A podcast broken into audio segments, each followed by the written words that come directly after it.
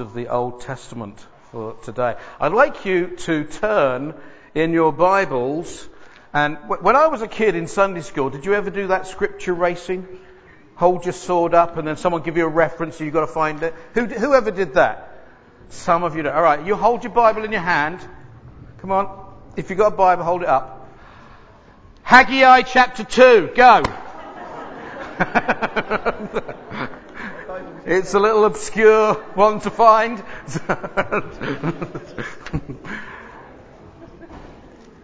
It's between Zephaniah and Zechariah. You found it? Well done. See me for a sweetie afterwards. We're looking at the period known as the Restoration, and I want to read a few verses from this prophet Haggai. And I think the verses will come back up on the screen as I go through them from time to time. We've got some accompaniment, have we? Thank you. Haggai chapter 2, verse 9 verses reads like this. On the 21st day of the 7th month, the word of the Lord came through the prophet Haggai. Speak to Zerubbabel, the son of Shealtiel, governor of Judah, to Joshua, the son of Jehozadak, the high priest, and to the remnant of the people. Ask them, who of you is left who saw this house in its former glory? How does it look to you now? Does it not seem to you like nothing? But now be strong, O Zerubbabel, declares the Lord. Be strong, O Joshua, son of Jehozadak, the high priest. Be strong, all you people of the land, declares the Lord, and work. For I am with you, declares the Lord Almighty. This is what I covenanted with you when you came out of Egypt, and my spirit remains among you. Do not fear. This is what the Lord Almighty says. In a little while I will once more shake the heavens and the earth, the sea and the dry land. I will shake all the nations, and the desired of all nations will come, and I will fill this house with glory, says the Lord Almighty. The silver is mine, the gold is mine, declares the Lord Almighty. The glory of this present house will be greater than the glory of the former house, says the Lord Almighty. And in this place I will grant peace, declares the Lord Almighty. And everyone said, Amen. Praise God. Well, as we have seen, and I hope you remember, that little video gives you that picture of the Old Testament. God's people that gradually become into this great nation through Abraham, then through Moses, then leading up to David and Solomon. But they failed in the way that they followed God.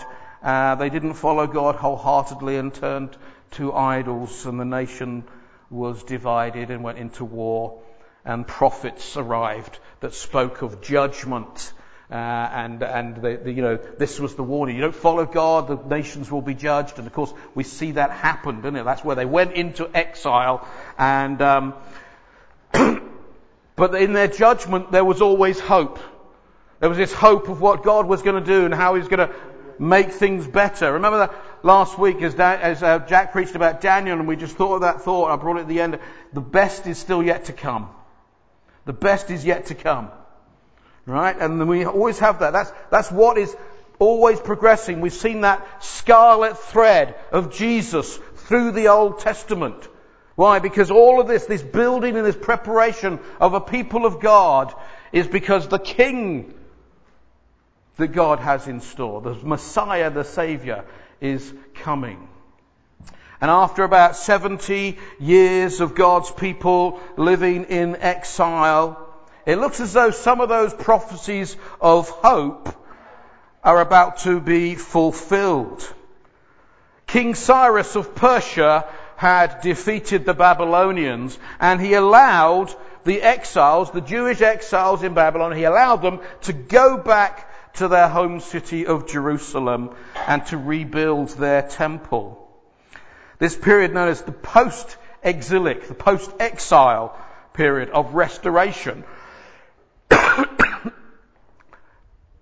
It's known as that. It's seen as a restoration. They go and build the city, they build the temple. However, it's not the success that they were expecting. Only a small number had made their way back home, and they faced great opposition. They eventually built a new temple. And under Ezra, the priest, and you can read the book of Ezra, that's under Ezra, the law was re-established. God's word was brought back in as the guiding rule for life. And sometime later, Nehemiah, another book in the Old Testament, Nehemiah came back and he led the people in the building of the walls, this rebuilding of Jerusalem. And it appeared as though some of these great prophecies of hope, after the judgment, this hope, it appeared that some of them were being fulfilled. However, those who could remember the good old days before the exile, or at least remember what some of their grandparents had told them about it, soon realized that this new Jerusalem that they were living in, that they were building, was far less impressive than the old one. I wonder if we can go to the next slide. Hopefully we've got here this return to Jerusalem and the building of the temple. And in a way the scene is summed up in the book of Ezra when it says, many of the older priests and Levites and the family heads who had seen the former temple, they had been there, they'd seen the way it was before. They wept aloud as they saw the foundation of the new temple being laid. You see, they knew in their heart of hearts that this wasn't the new temple that the prophet Ezekiel had prophesied about. And we haven't really looked at that. But he made this grand prophecy of this great big temple, this amazing thing that God was going to build, and this was going to be wonderful. But when they got back into their land, Ezra leads them, and during that time, he says the older people were weeping because they were remembering how it was back in the day.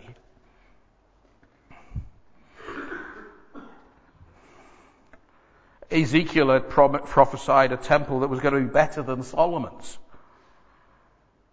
And did you know the book of Nehemiah, which is kind of halfway through the Old Testament, is actually chronologically the very last book of the Old Testament, if you put it in a time scale. And the book of Nehemiah, you see, the temple had been built, Jerusalem had been rebuilt, but Nehemiah doesn't end in this sense of hope. Nehemiah ends with this place of disappointment because Nehemiah laments because the people have gone back to not following God's ways and listening to God's word again. God's law was being disobeyed. During this whole time of restoration, 3 prophets spoke into the lives of these returned people. There is Haggai, there is Zechariah, and there is Malachi. All 3 fairly short books at the end of the Old Testament. And their message, well, had been pretty much similar to the prophets who'd come before. Judgment is there for those who disobey God, who don't follow God's way. But, however, they also spoke of that hope. So even though they had hope that had been realized in the fact that some of them had come back into their God-given land, there was still more hope for the future because each of them promised that God would bless the people and keep all his promises. Even though spiritually speaking, God's people had, they were back in the land that God had promised. They were having the word of God restored in their lives. They had the temple and its practices restored in their lives. And yet God's kingdom had not yet come.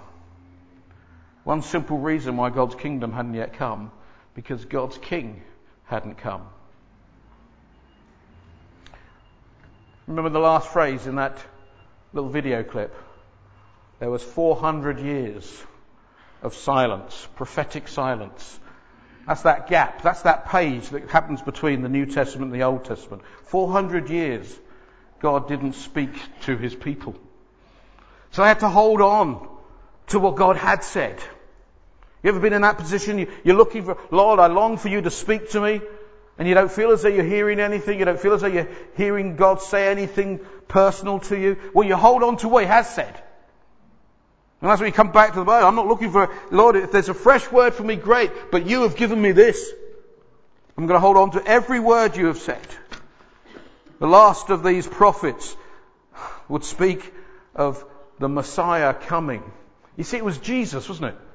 Jesus, then in the New Testament, I mean, next week is Pentecost, and then we're going to get into the New Testament. And it's the beginning of the gospel. It's the beginning of this great news of Jesus Christ as the Saviour. And what is the first words of Jesus? He comes in and he declares, the kingdom is here. Why? Because the kingdom was in him. He was to share it with others. He said they've been looking for it. It's been building up. Even through their disobedience, they're looking for this kingdom. God's going to be God's people in God's place with God's presence, God's power, and God's king. They're still waiting for the king. Malachi insists, though, this king, this Messiah will come. In Malachi chapter 3, I will send my messenger who will prepare the way before me. Who's that? That's John the Baptist. The messenger who came and prepared the way. And then suddenly the Lord you are seeking will come to his temple. The messenger of the covenant whom you desire will come. That's Jesus. So we're going to be celebrating Christmas in a few weeks' time. We got Pentecost. Then we're going to have John the Baptist, and then it's going to be Christmas. So, you know, we were at worship leaders meeting yesterday and said, shall we have some Christmas carols? I don't know. Whoever's leading. But I want to tell you that the theme through this time of restoration is one of disappointment. Disappointment. This may be the nation coming back together, but it's not what we thought it was going to be. It's not what it used to be. Disappointment and discouragement ran right the way through the people of Israel, or the Jews as they were called then. Actually, let me take you back to one of Charles Spurgeon's sermons when he spoke on this very passage. I think we might have some words on the next slide. In 1886, the great Charles Spurgeon preached on this passage that I've read to you this morning. And he began his words. He started this, Satan is always doing his utmost to stop the work of God. He hindered the Jews from building the temple, and today he endeavours to hinder God's people from spreading the gospel. He goes on, a spiritual temple is to be built for the Most High, and if the evil one can delay its uprising by any means, he will stick at nothing. He is very cunning, and he cares little how he works, so long as he can hurt the cause of God. You see, we're in a spiritual battle, just as they were then. God is moving through his people, and he wants to build his kingdom. He wants to build through his purposes, through her chosen people. But there is an enemy who wants to crush it. And Satan's desire is always to hurt the cause of God, and he has many weapons in his armory. He sometimes uses greed. He sometimes uses anger. If he can get the people of God to come against each other, he will do. He'll use malice. He'll use false accusations. Another time he'll use lust. Another time it'll be evil desires. Another time it may be seeking revenge. And he'll get God's people, instead of building together, to fight one another in a destructive manner. But I want to tell you that actually, of all his weapons, there is none sharper than discouragement. If Satan can get God's people discouraged, disillusioned, feeling despair, the battle's his.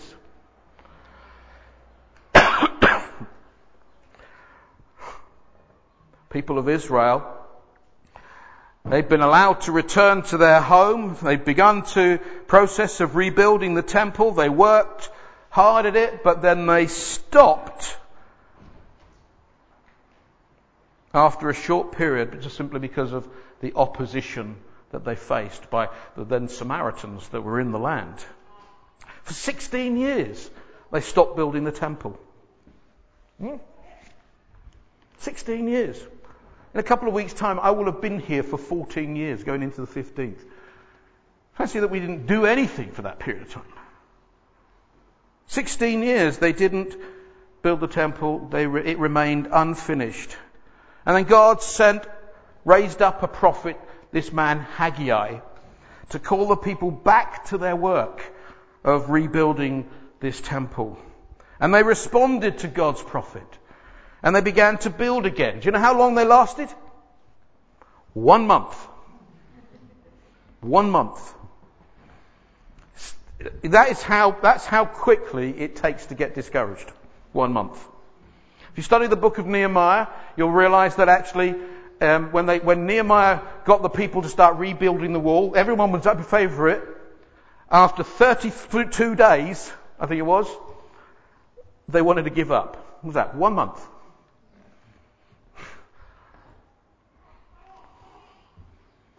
How we can be broken so easily. They were disappointed and they wanted to quit. They were discouraged. Things weren't the way it used to be. So Haggai writes this prophecy, he speaks this out, and it's written down to challenge them and to encourage them to carry on. And I think that's a message that all of us could do with hearing today. See, I want to ask you a question. When you read all these stories, particularly this passage and this era, this period of history in the nation then, I want to ask a simple question for us. Do you ever get discouraged? Are you ever disappointed with the church? Disappointed with the ministry that you're involved in? Anyone else going to join me? I get discouraged. I get disappointed.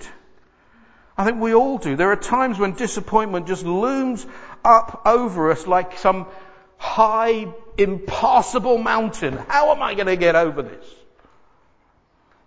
And if we're not careful, our disappointments can derail our lives and cause us to lose faith and lose focus.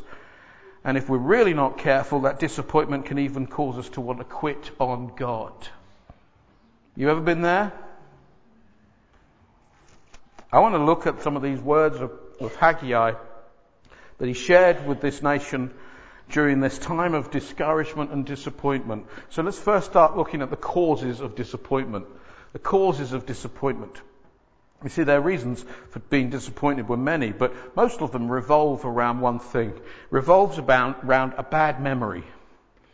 Disappointment, it always involves our memory in one way or another. Memory can be a blessing and it can be a curse. And the Jews, you see, were guilty of focusing on the negative and forgetting the positive. Of course, no one here's done that, have they? Focused on the negative and forgotten the positive. That's what they were doing in their collective memory as a nation, as it. Memory was heavy burden and it was hindering their progress. Let's just think about what the things that were in their memory. There were things that they remember. Haggai asked a question, who is there left among you who saw this house in its first glory? Can you remember the temple that Solomon built, he's saying? Some of you do. But Solomon's temple had been destroyed and there were some people who had seen it. They remembered the magnificence of Solomon's temple. They remembered the majestic, the sheer glory of it, the wonder and the majesty of this temple that Solomon got built. Its gold-covered walls and everything. They would remember the days when the glory of God had fallen into the temple, so much so that the priests couldn't get in and do their work. They would remember the days where their praise was just flowing out of the temple. Boy, do you have memories like that? You ever been at a rally or a meeting or in a church and you can have a memory like that and think, wow, I do. I want to pray to see it, experience it again every week. Well, they looked back and they were remembering. And then they looked at the building they were building, this new temple, and it seemed a bit of an embarrassment. It seemed small and shabby compared to the great one that Solomon built that had got destroyed by Nebuchadnezzar. And they were remembering the past, which is not always a bad thing, don't get me wrong. But they chose to live in the past, which is always a bad thing. It's never good. All they could consider was how things used to be, very little interest in how things were now. Some of you have been around a lot longer than me. I've been around in churches for quite a while. I've been the pastor of this church, as I said, for nearly 14 years. Some of you have seen tremendous changes over that period of time, not just the 14 years. Some of you, you know, we were saying about Jeanette, was a member here from way back in 1947. Tremendous changes in the church, isn't it? You can look back and look at different days of what it was like. And sometimes we're so tied to the past that we lose interest in the future. And what's really happening right in front of us now. Can I say something? Don't be those who want things the way they used to be. Take an interest in the way the things might be. Memory is a good thing if we remember the right things. But when we hold so tenaciously to the past, we might just refuse to be serving God in the present because we're remembering the wrong things. I look back on other posts I've had, and I remember the good things. Talking with Jack, wherever he's gone, run away, has he? Well, I've got the baby. He's about the back. Talking with Jack on Friday, I was remembering some of the roles I did when I was a youth evangelist. When I was working at a really big church in London, and I remember the great things that happened. You know, actually, when reality strikes, you need to take your rose-tinted spectacles off and see with 20/20 vision and remember some of the tough times and the difficult bits and the bits you hated and some of the awkward people. I mean, it wasn't as great as it used to be. We only remember causes of disappointment is because certain things we remember, but also causes disappointment are the things we forget. Verses 4 and 5 in this passage, God reminds them that He was the one that was with them in the past. He was there when they crossed the Red Sea. He was there during the glory days of Solomon's temple. He had always been there, standing on every promise that He'd ever delivered. The problem was that the stories from their past had become just that, stories. They'd lost their real meaning and their real impact in their lives. And they thought that the glory days of the past and the God who was there to bless them somehow had gone. And God has to tell them, He's still here. What does He say? My Spirit remains among you. God is saying, I am here, just like I have always been. Think about what He's saying. Abraham is gone. Moses is gone. David is gone. Solomon is gone. The temple's gone. But I'm still here. Isn't that what we need to hear? God is still with us. When you're going through times of disappointment and discouragement, we need to recognize God is still here. They looked at Solomon's temple and remembered its grandeur and its majesty, and they looked at the one they were building and thought, how pathetic. They were discouraged by it. They couldn't see that God doesn't see the difference. He's not concerned about the external glory of the house. This new house they were building then was just as much His house as the grand temple had been. It wasn't about what they used to have. It was about, and it always has been about, God who dwelt amongst them. That's the important thing. God is here.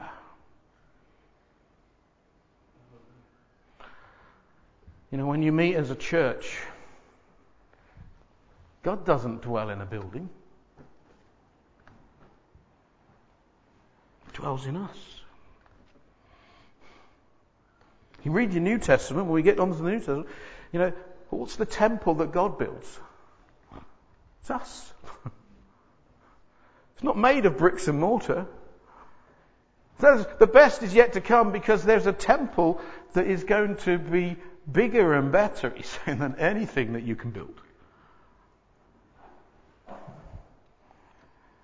Don't be intimidated by the circumstances. God has not left us. His Spirit is still here. His power is the same. He's the same yesterday, today, and forever. And we need to remember that, because God doesn't dwell in the bricks and mortar. He dwells in us. We are that temple today. Far too often we get caught in the same trap, and we're looking at the way things used to be and forgetting that the God of yesterday is still here and is able to bless. And our duty is to forget the past and reach into the future. Read it. Paul wrote it in Philippians 3. Forgetting what is behind and straining forward to what is ahead, I press on. Yes, you can learn from the past, the good things and the bad things. But we don't go back to the past, we press on. There's a future. The best is still to come. God stands ready to bless us today, just as he did years ago. And he's not going to leave us, he's not going to forsake us. Our concern is to remember what life is really about. It's about him and his glory as we live for him. So fix our eyes on Jesus. So we remember things, but we forget things. But thirdly, the cause of disappointment and delusion in that sense is we compare things. God asked them this question: how does it look to you now? Does it not seem like nothing? I mean, if I asked you a simple question, how does Weymouth Baptist Church compare to St Paul's Cathedral?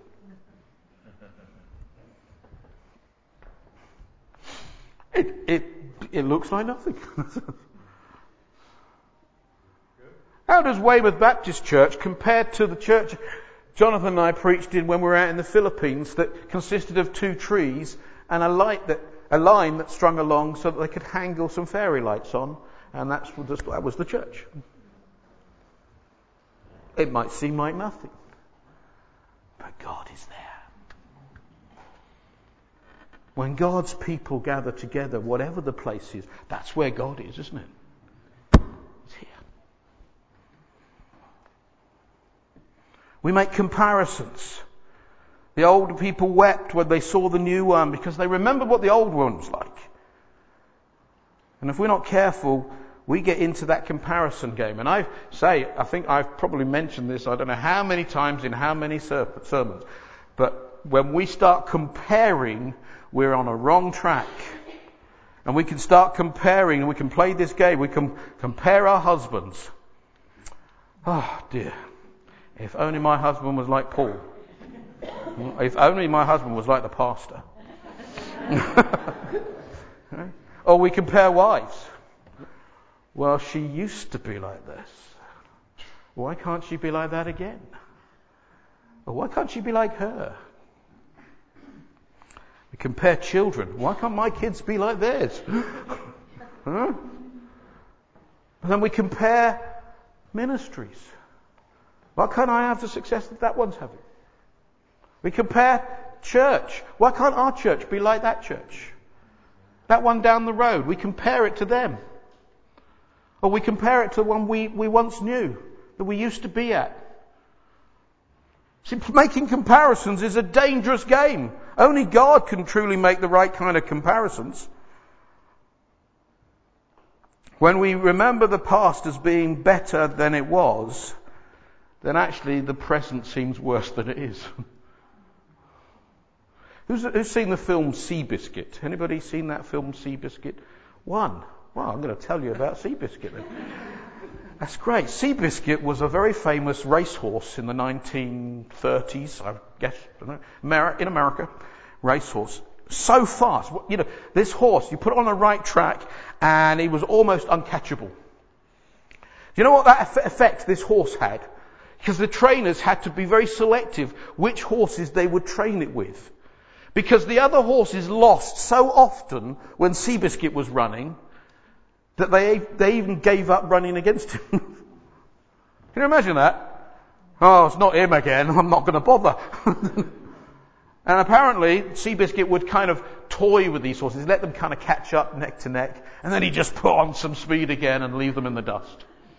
So much so that losing to such a fast horse time and time again caused them to become discouraged and to give up and not want to race. The same thing happens to us when we compare ourselves. Oh no, I'm never going to be like that. We're never going to be like that other church. We shouldn't be making the comparison in the first place, should we? That's how you get discouraged. Remember how Jesus asked Peter 3 times, he said, "Do you love me?" And Peter 3 times says, "Yes, Lord, you know I love you." "Then feed my sheep," Peter, Jesus said. And then Peter saw John, didn't he? "But Lord, what about him?" You know what Jesus says? "That's none of your business." Making comparisons is not the right way. We will get discouraged if we make comparisons. You see, discouragement and despair will just drag us down. When we live in the past, we downgrade the present.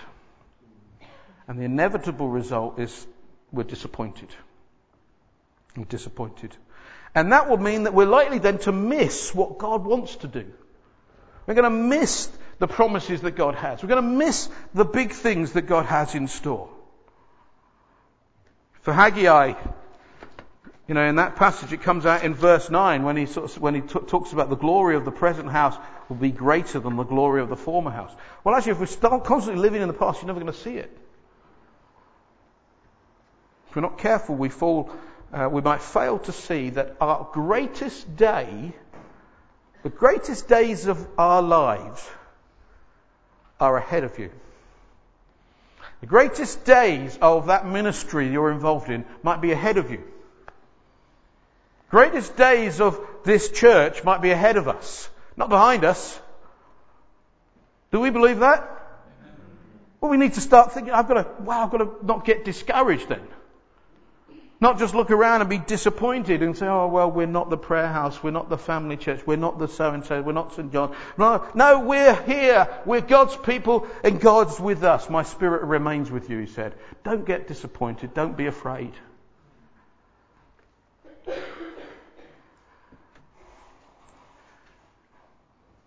The best is yet to come. That's what's happening in Haggai. Jesus is coming. Still a long way off, but the best is still coming. And if we're not careful, we can actually not only get discouraged ourselves, but we become the source of discouragement to other people by belittling what they're doing, belittling and pushing down their enthusiasm.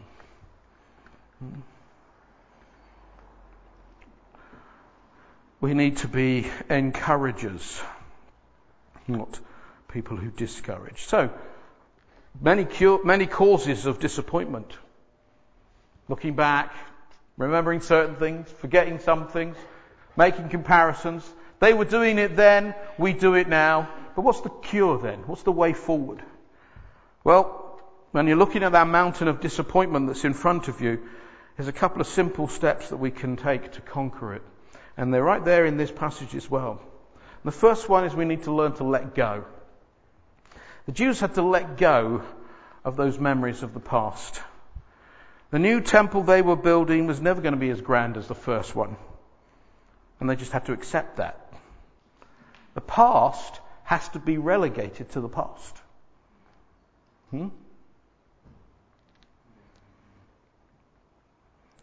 If we're to accomplish anything in the present and in the future, we need to leave the past behind. that tough to hear?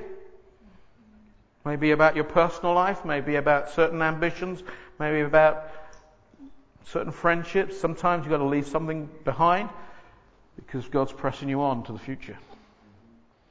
It's time to move on. Maybe you need to let go of a painful memory from that past. Maybe you need to forgive someone, even though they're never going to come and admit they've done anything wrong. Maybe you need to let go of that dream that's been kind of pulling you back and in the wrong direction. You see, if something is holding you back, you've got to let it go. Tempted to sing, "Let it go." No, I wouldn't know it anyway, apart from that line. You know, it is hard, but there are certain things you just got to let go. You're never going to be able to move on. They had to let go of their past. Secondly, they had to look up. People of God are called to look up. They are called to turn their eyes away from their pain and their problems and their disappointments and to view God, who is greater than anything they had. I want to give you a little lesson. If you have an NIV Bible and you're reading a passage and you see the word Lord, sometimes you'll see that it's spelt with capitals. Has anybody ever noticed that?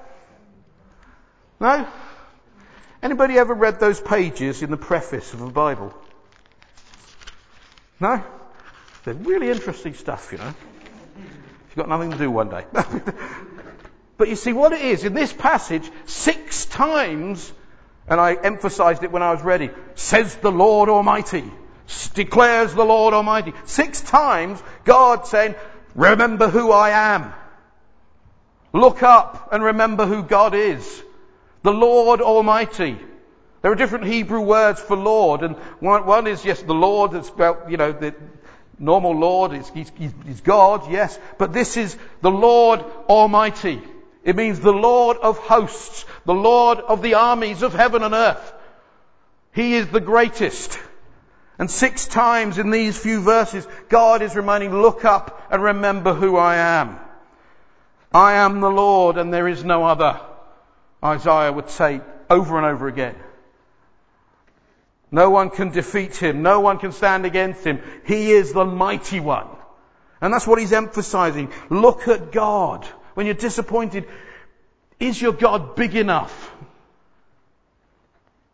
When God stood with David as he faced Goliath, he's the same God who stands with us when we face the problems that we will face during this week. You see, when your God is big, your battles become small. And you need to slay those giants. Because God is with you. But you've got to keep your eyes fixed on Him. You see, to the Jews in Haggai's day, everything seemed small. God seemed small. Where is He? We've come back, but it's not happening. It's not working out. Where is this kingdom? Where's the king? Where's the blessing? Look at God. When you just think about it, let me ask you, is your God big enough to worship? Is he just the God that you kind of pull out your pocket on a Sunday morning and I'll just pop down the church? He might just do me a favour if I go. And actually, is your God, He is the Lord Almighty, King of heaven and earth. Nothing can stand against Him. My God is big. He is mighty. The Lord of hosts. So nothing is too big for Him to handle. And if you're disappointed, you need to look up. Remember I told you that experiment I did years ago? You know, remember this? When there was a field of snow? And I came through this little gate in the corner of this field, and there was another gate in the other corner, pristine, covered with snow. And I gave myself a little test. I thought, I will walk across this field with my eyes closed to see if I can get to that gate. And then I can look back and see where my footsteps have gone. And I think it's a straight line, that's easy. Close your eyes. Field was quite big. I'm not going to close my eyes, I'm going to fall into something. But you know, as you begin to think you walk in a straight line, You look back and you've wiggle-woggled all over the place, fallen in a ditch, didn't even get to the gate. That's a picture of life though, isn't it?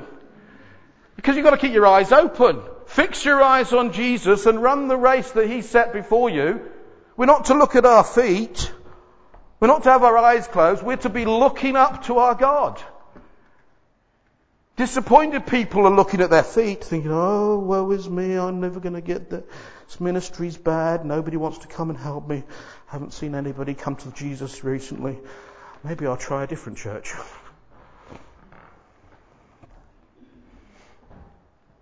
And we're disappointed. Forget the past. Look up. Look up. Thirdly, we have to look ahead. God always sends His people forwards. He never sends them back to the past. You see, they romanticized about the past. Yeah, we've all done that. And we forget the future. And in these words that Haggai says, he tells them about the future. God will come and shake the nations. And that particular verse, those verses are quoted in the New Testament, the book of Hebrews, chapter 12. And there it's linked with the coming of the Messiah and how the earth was shaken when God gave the law. And the earth was shaken as Jesus came. And the earth will be shaken when He comes again. The Messiah will come one day, and this world with all its false religions and its dead works and its ideology and its increasing sin will be shaken to pieces as everything, as Jack reminded us last week, as everything will bow before a sovereign God.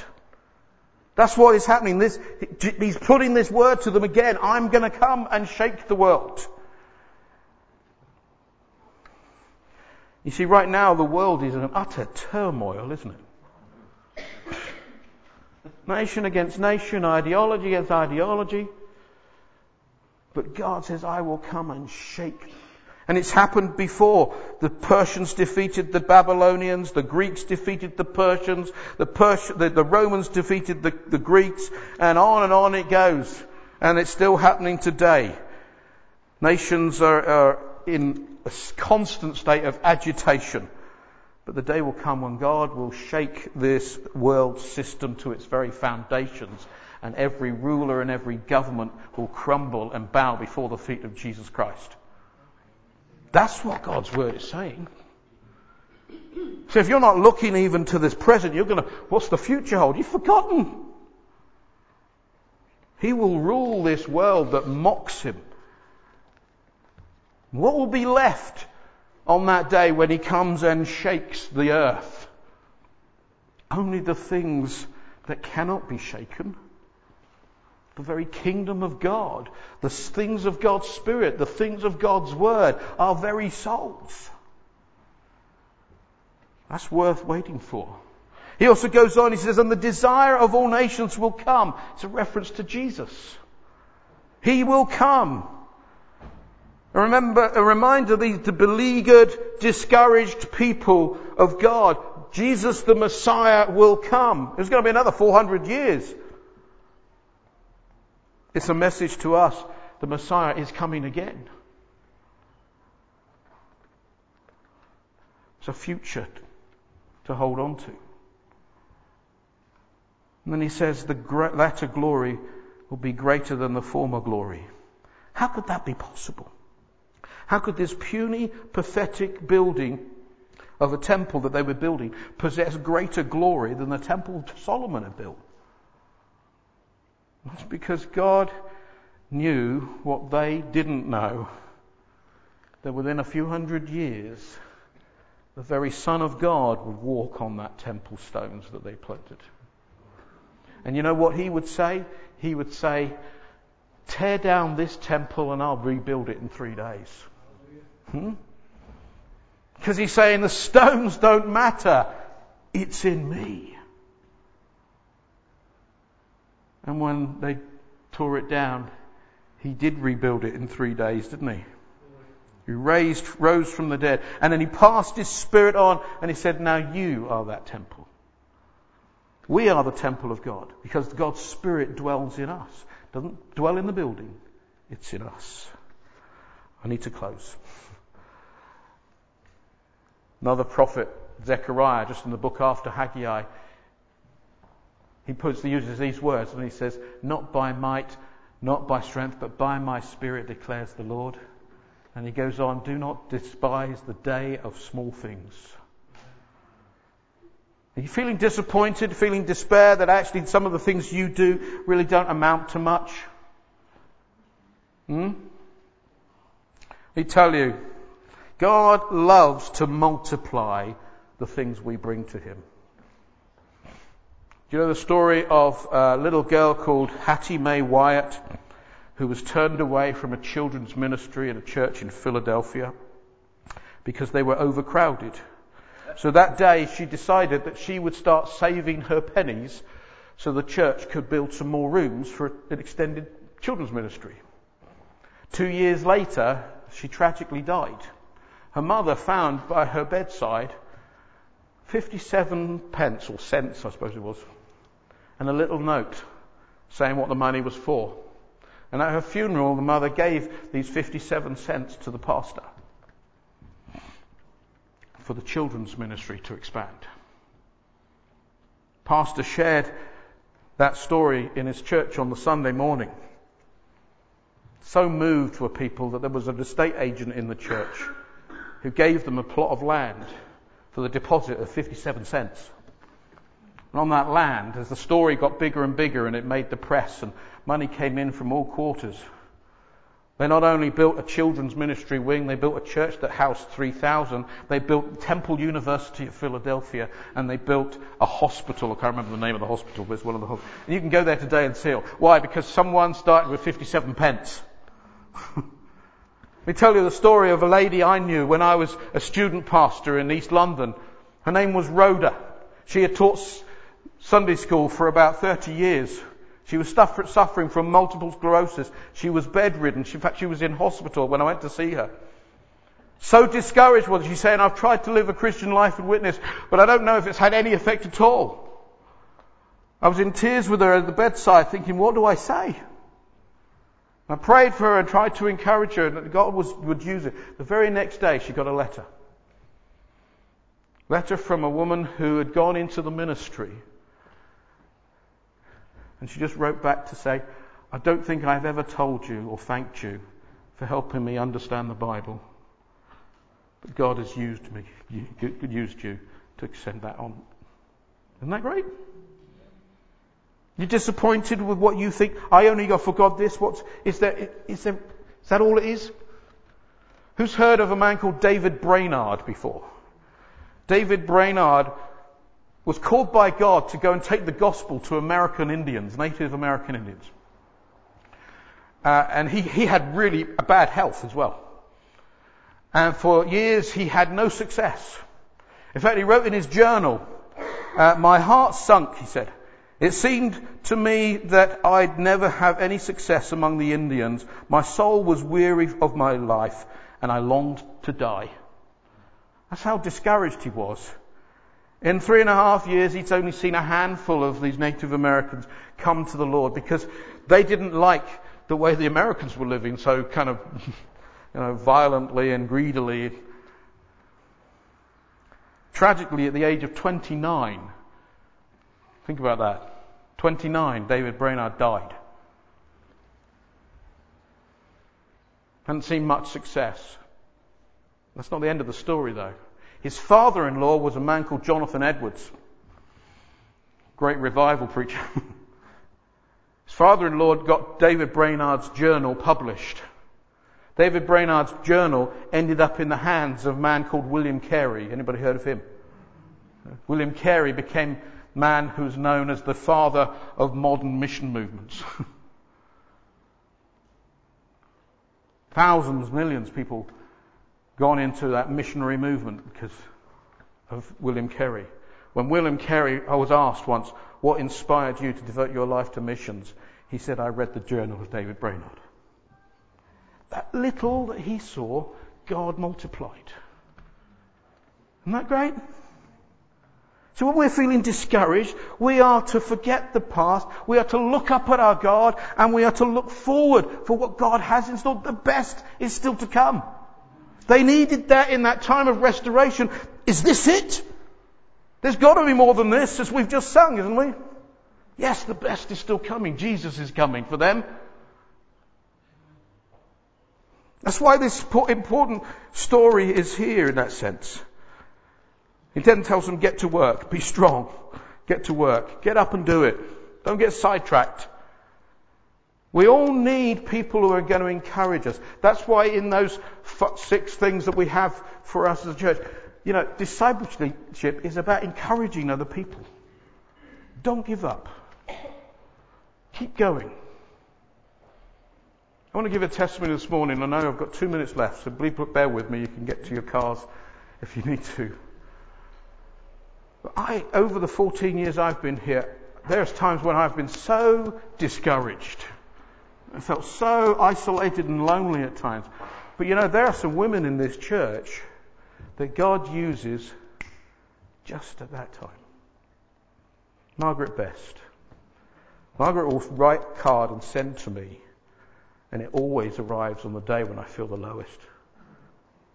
That's a great ministry of encouragement. Anne, you're similar. Kathy, Dennis, you come and speak to me on the Sunday. You say so. Out of the blue. We need to be encouragers. We need to be encouraged. Can we all do that? It may not be writing cards, but we can encourage one another, can we?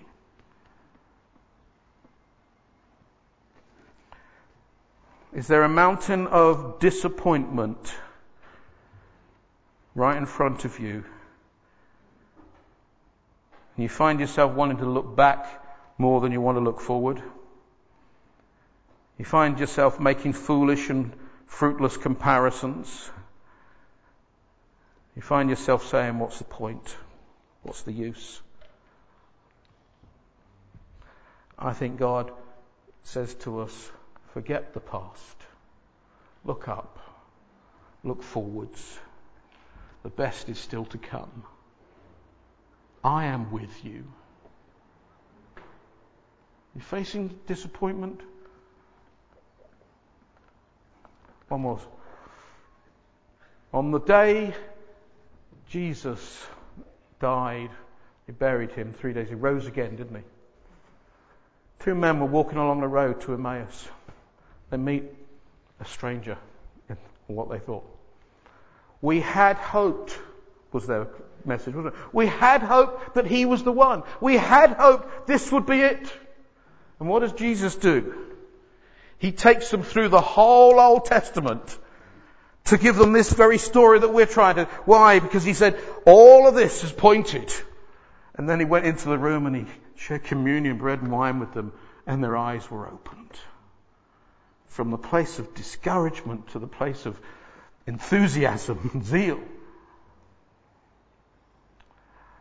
I've gone on too long this morning. I wonder if we just stand. Let's just stand here.